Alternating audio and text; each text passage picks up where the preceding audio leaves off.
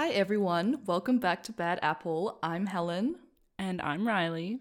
Today we're taking on cults, which I feel like are all the rage at the moment. There certainly has been some cult content around. I watched that Netflix documentary about that hectic cult in America. Which one? Yeah, true. I've I need to They're narrow all it down a little bit.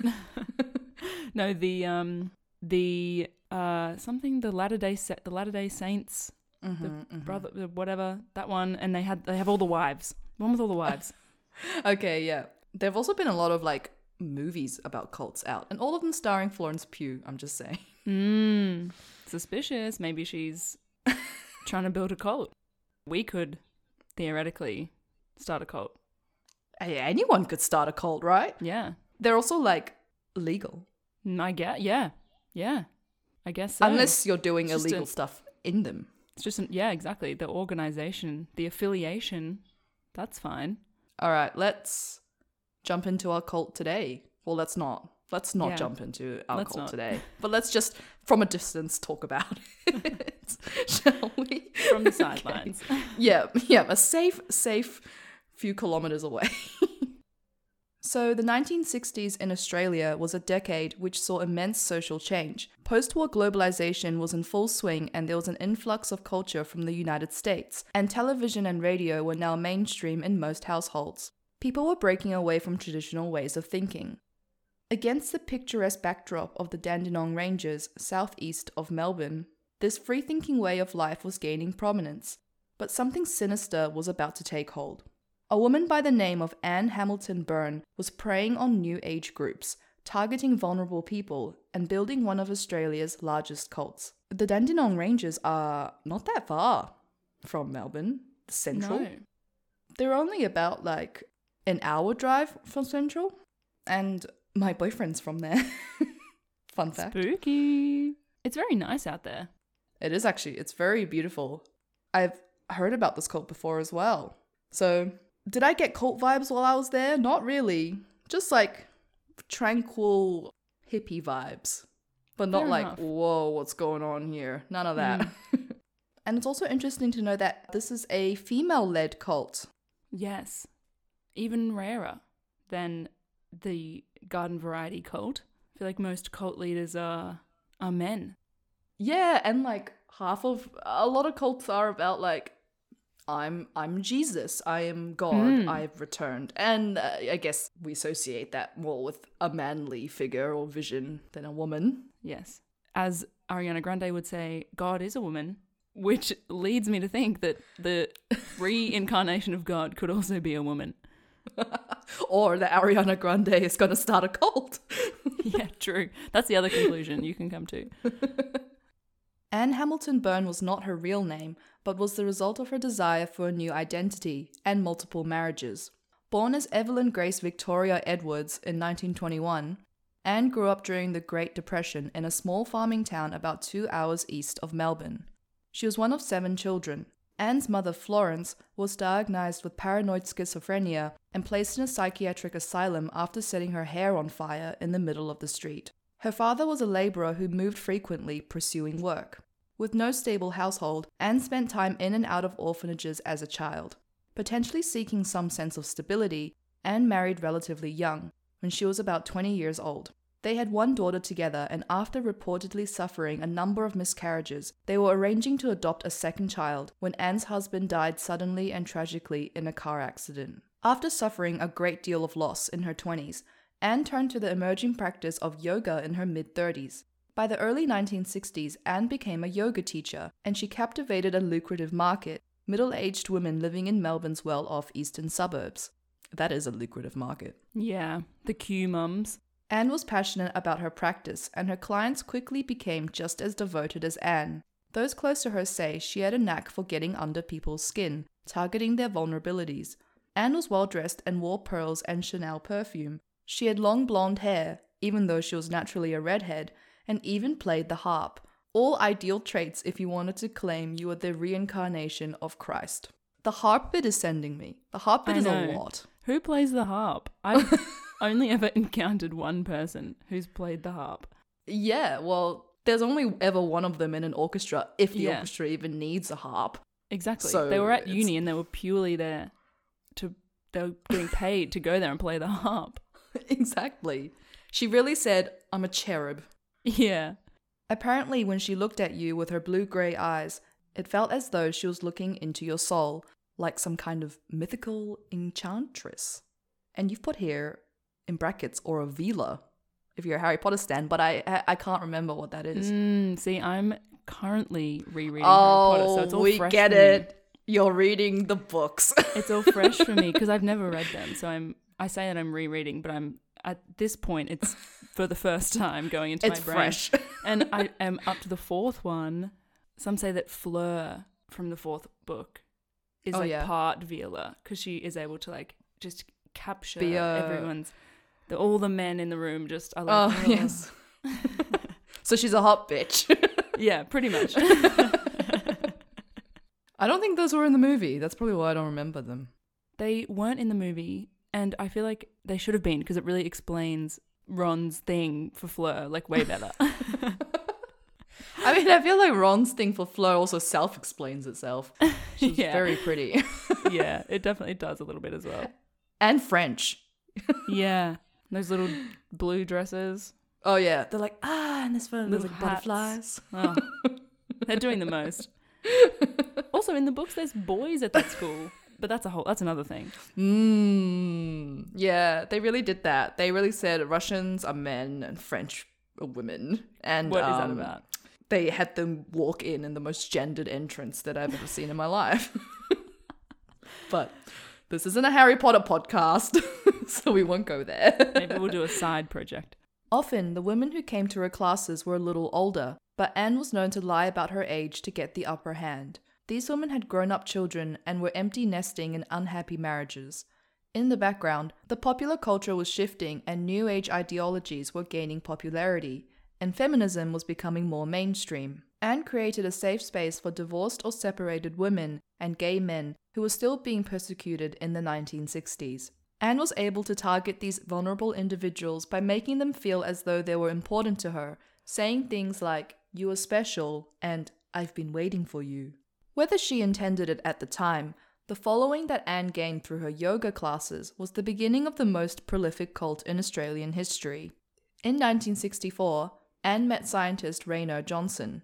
Born in England, Johnson moved to Australia in the early 1930s to work as the master of Queen's College at the University of Melbourne. A Bit close to home.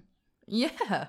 He had lectured in natural philosophy and published papers on spectroscopy, and also had an interest in more pseudosciences like parapsychology and mysticism, and wrote several books on the topic. What is parapsychology? I think it's ghosts. Paranormal vibe. Mm. In the early 1960s, this work took Johnson to India, where he met the president, Sarvepalli Radhakrishnan, and prominent Indian mystics Vinoba Bhave and Swami Pratyagatmananda. Eventually, his writings on spiritual topics caused a stir within the Methodist Church, which oversaw Queen's College, and led to his retirement from the position in 1964. Johnson was able to provide Anne with a physical meeting place for her burgeoning philosophy group at his home in Ferny Creek, in the Dandenong Ranges to the east of Melbourne. His home was called Santiniketan, and by 1968, the group had purchased an adjoining block of land and constructed a permanent meeting hall, which they called the Santiniketan Lodge. Meetings were held on Tuesday, Thursday, and Sunday nights. These groups were largely attended by middle class professionals, with a large proportion being recruited from the medical profession, where the founding members also worked. At first glance, it seemed like these groups were simply a way for members to break away from the humdrum of 9 to 5 life and connect with their spirituality. However, it wasn't long before Santiniketan practices trickled down into how these professionals were carrying out their work and abusing their positions within the wider community to benefit the group. One such example is a psychiatric hospital in Kew, an eastern suburb of Melbourne. The New Haven Hospital was owned and managed by Marion Villimek, a Santiniketan member, and many of the staff and psychiatrists were also members, including psychiatrists John McKay and Howard Whitaker. The hospital was essentially used as an avenue for them to recruit new members for the group that would come to be known as the Family. Under the direction of John and Howard, patients were regularly treated using LSD and then indoctrinated into the group. One of the first members of the family came from this recruitment pipeline, and along with being treated with LSD, he also had electroconvulsive therapy and two lobotomies during the 1960s. This man, Mr. Peter Kibbe, who was a lawyer, was then utilized by the family to provide legal services to facilitate the incorporation of the group into a registered association and acquire some land to build a meeting hall. I wonder how good of a lawyer he was after his lobotomies. Yeah, and the electroconvulsive therapy and the LSD. He was under stress. That is a lot for your brain to take on. Soon after, when the group moved to a property known as Uptop near Eildon, Victoria, Anne obtained a number of children through irregular adoptions which had been arranged by her network of professionals. At the time, adoption was poorly regulated in Australia, and there was still a significant amount of shame in having a child out of wedlock. Children born to single mothers were relatively easy to obtain, but sometimes the women were told that their children had been born with a birth defect or disability and that they would be better off without them in order to persuade them to give up their baby. There were also children who were birthed by members of the family and essentially signed over to Anne.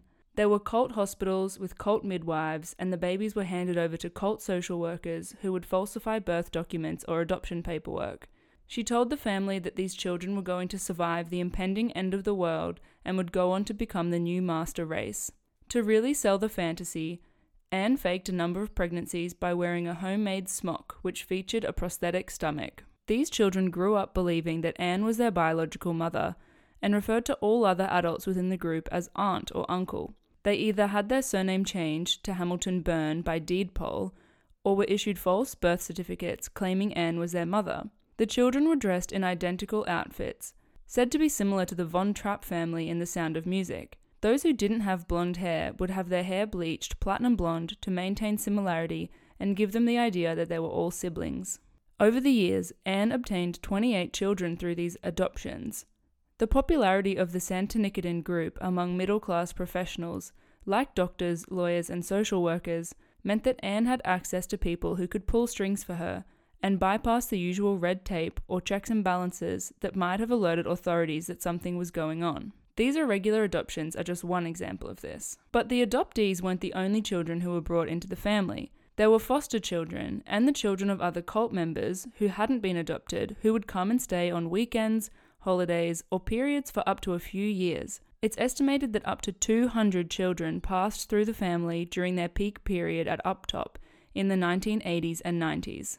I think for some of them it was like a summer camp. Right. Their parents would send them up there to like get behaved. I wonder what a short stay with them was, was like, you know? Yeah. Wonder if you'd come go back home and be like, that was kind of weird. Yeah. Mom, I don't really like that place. yeah, can we not go back there? These children would be the foundation upon which the family would be built. Growing up isolated from the outside world and not knowing any better, they would be easily manipulated into believing Anne's ideologies. The children were taught from a young age that Anne was the reincarnation of Christ, and that she was from a royal family and owned castles in Europe. One survivor of the family has told of how difficult it is to describe the dynamic within the group, saying, quote, It's hard to say how devoted we were to her, how we hung off her every look and every thought she had about us. We wanted so much for her to love us, but I don't think she ever really did. They had no access to the world outside Uptop, including traditional schooling. Instead, the children were homeschooled within the cult. The rules at Uptop were strict, and children caught doing the wrong thing were subjected to harsh physical discipline, including being beaten, and had their food restricted, even for small mistakes like leaving a light on or accidentally dirtying their clothes. Sometimes Anne would carry out this physical discipline herself, beating the children with a stiletto shoe, but most of the time it was other female adults within the cult, known as aunties, who would enforce punishments.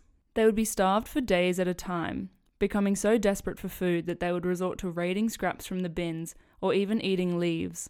All these methods were to keep the children under the control of Anne and other leaders within the cult. If this upbringing alone wasn't enough to hamper the children's development, they were also being dosed with psychiatric drugs, including benzodiazepines, antipsychotics, and antidepressants. Once they reached their teenage years, they were introduced to LSD use through an initiation, where they were given large, relentless doses of LSD and left alone in a dark room for days at a time. These doses were prolonged and resulted in terrible withdrawal side effects, including depression, personality disorders, nightmares, and social withdrawal. Some children alleged that they were subjected to sexual abuse while they were under the influence of LSD. The one time I've accidentally I accidentally recreationally hallucinated was not fun. Like it was not a good time. Good. I was on well, I was on a plane and that made it even worse, but I was seeing stuff and even afterwards I didn't know what of what I'd seen was real.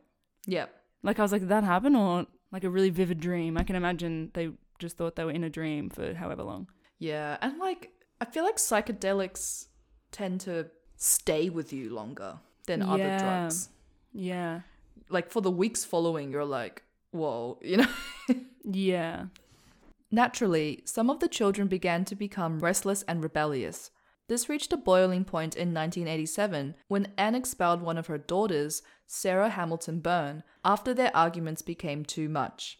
Sarah, alongside another one of the children, eventually went to the police to tell them about what was going on in remote Victorian high country. Anne and her remote property had been on police radar for a number of years, and the Australian Federal Police had attended four years earlier in 1983 looking for missing girl Kim Helm. Kim's father, Hans, had gone to the police alleging that his estranged wife, Patricia, who was a member of the family, was hiding Kim at Uptop and wouldn't return her. Police attended the property but didn't find Kim or her mother. The custody battle ended up going to court, where Anne's upstanding followers once again came in handy. Lawyer Peter Kibbe and Dr. Christabel Wallace gave evidence against Hans. However, the judge wasn't buying whatever they were selling, finding that their evidence was unreliable and ultimately finding in favor of Hans, ordering that Patricia return Kim back to her father and issuing a warrant for her arrest.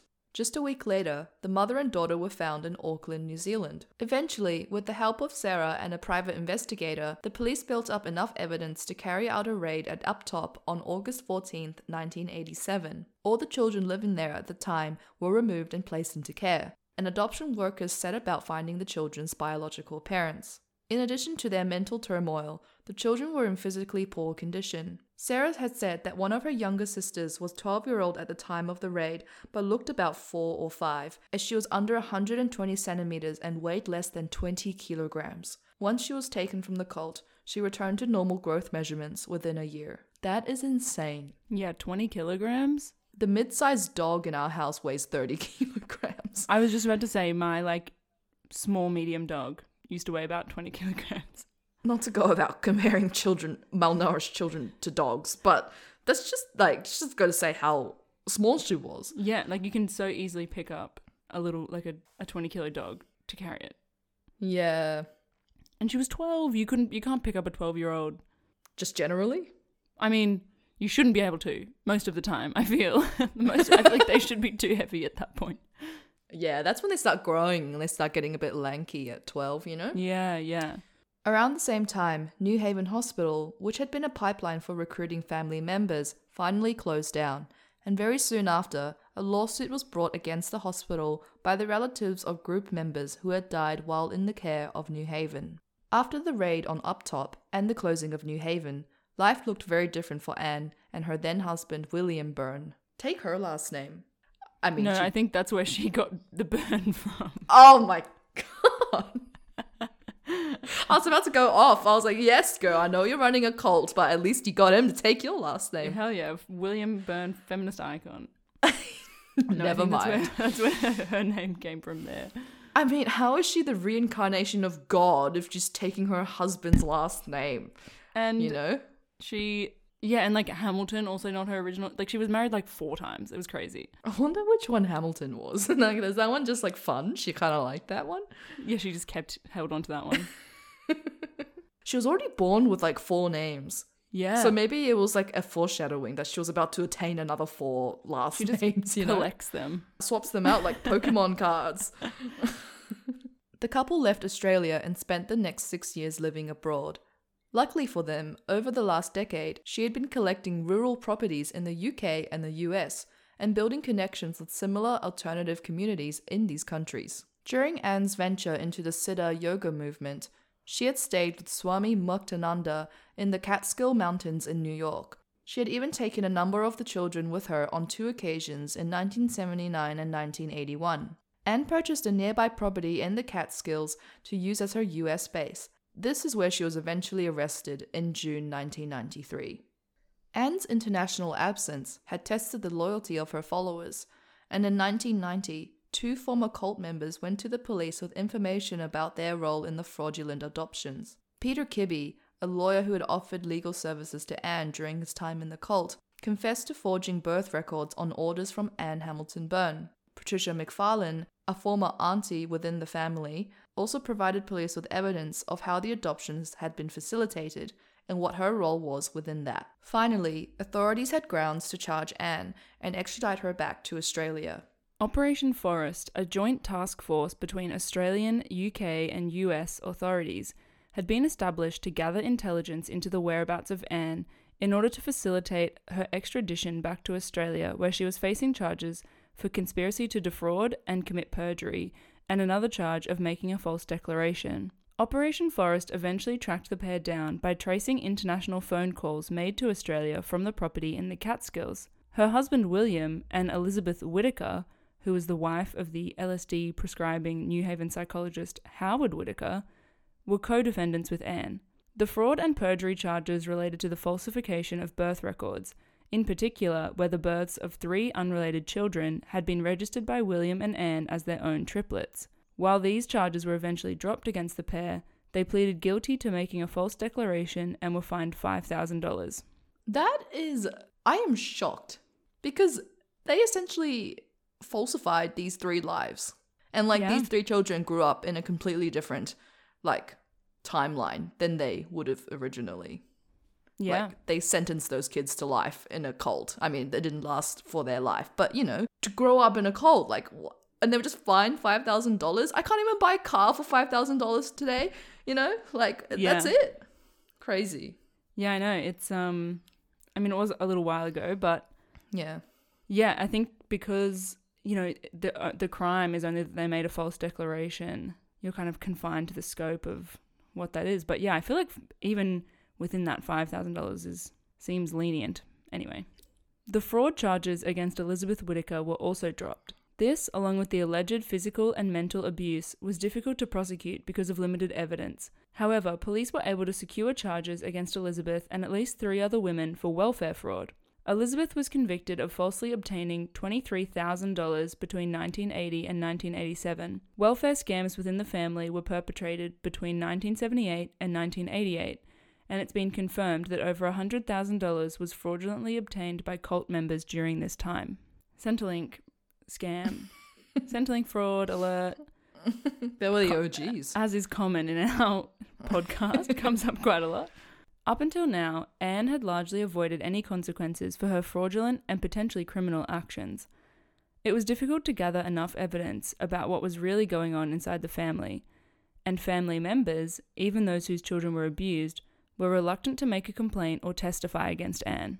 But Anne had built up quite a significant net worth, primarily through a number of investment properties which were bankrolled by her followers. When the family was investigated in the 1980s, police estimated that Anne's net worth could be up to 50 million Australian dollars. This, coupled with the lower standard of proof required for a civil claim, meant that a number of lawsuits were filed by disgruntled ex followers. After the fall from grace of Anne's arrest in 1993, the family unit wasn't as strong as it once was, making Anne vulnerable. She faced numerous lawsuits which centered around seeking compensation for physical and psychological trauma perpetrated by her and other adults in the family against children who had grown up in the cult. It was during these legal proceedings that more details about the mistreatment of children within the family emerged. Court documents have stated that children had their heads held under water and were administered heavy doses of tranquilizers like Valium.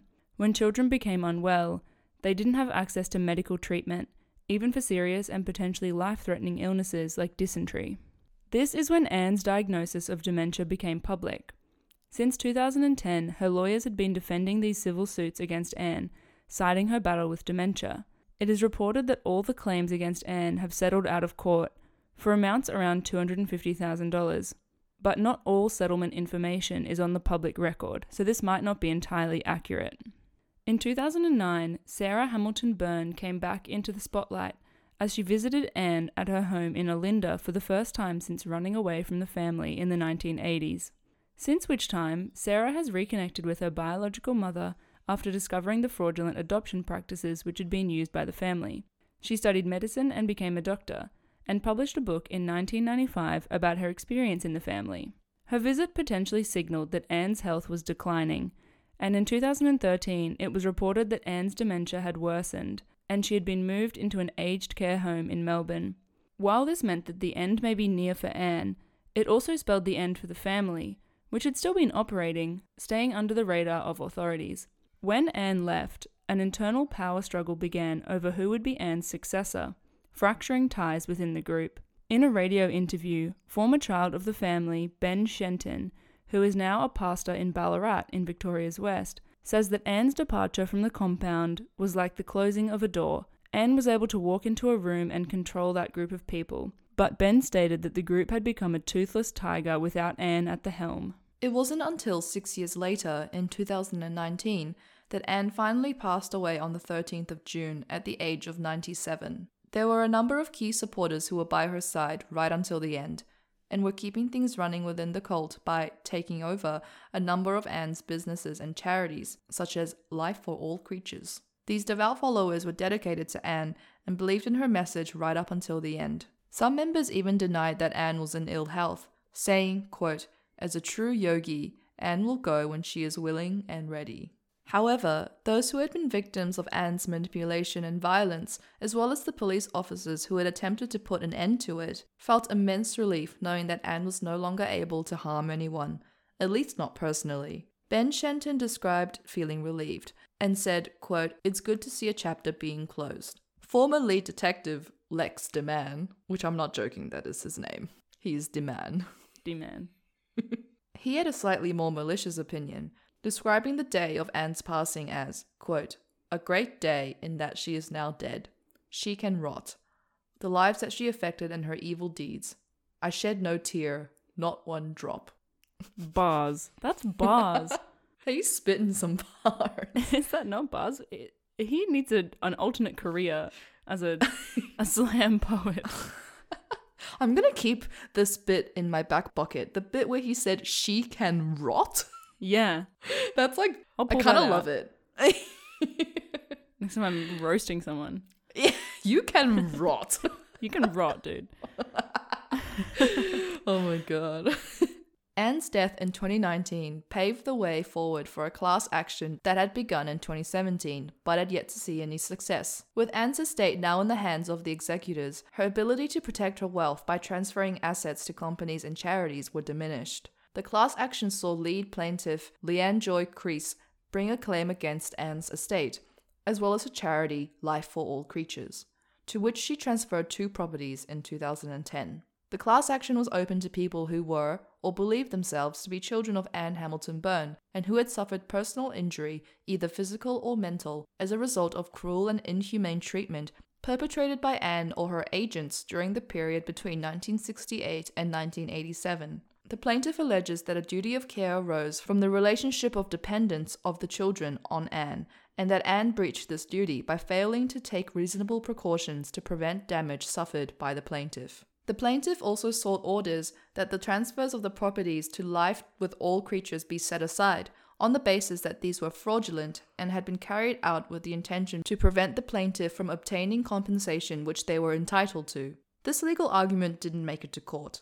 In December 2020, the Supreme Court of Victoria approved a notice of proposed settlement to be sent to group members. This notice included instructions of how group members can participate in the settlement and gave them a deadline of February 2021 to register their claim. In April 2022, the Supreme Court issued a further notice stating that the settlement had been approved and that the parties had agreed to the sum of $600,000 inclusive of legal fees. Miss Crease was guaranteed a sum of $15,000 to compensate her for the personal burden of being the lead plaintiff, which would be in addition to any amount that she might be entitled to once the settlement amount is distributed between the group members.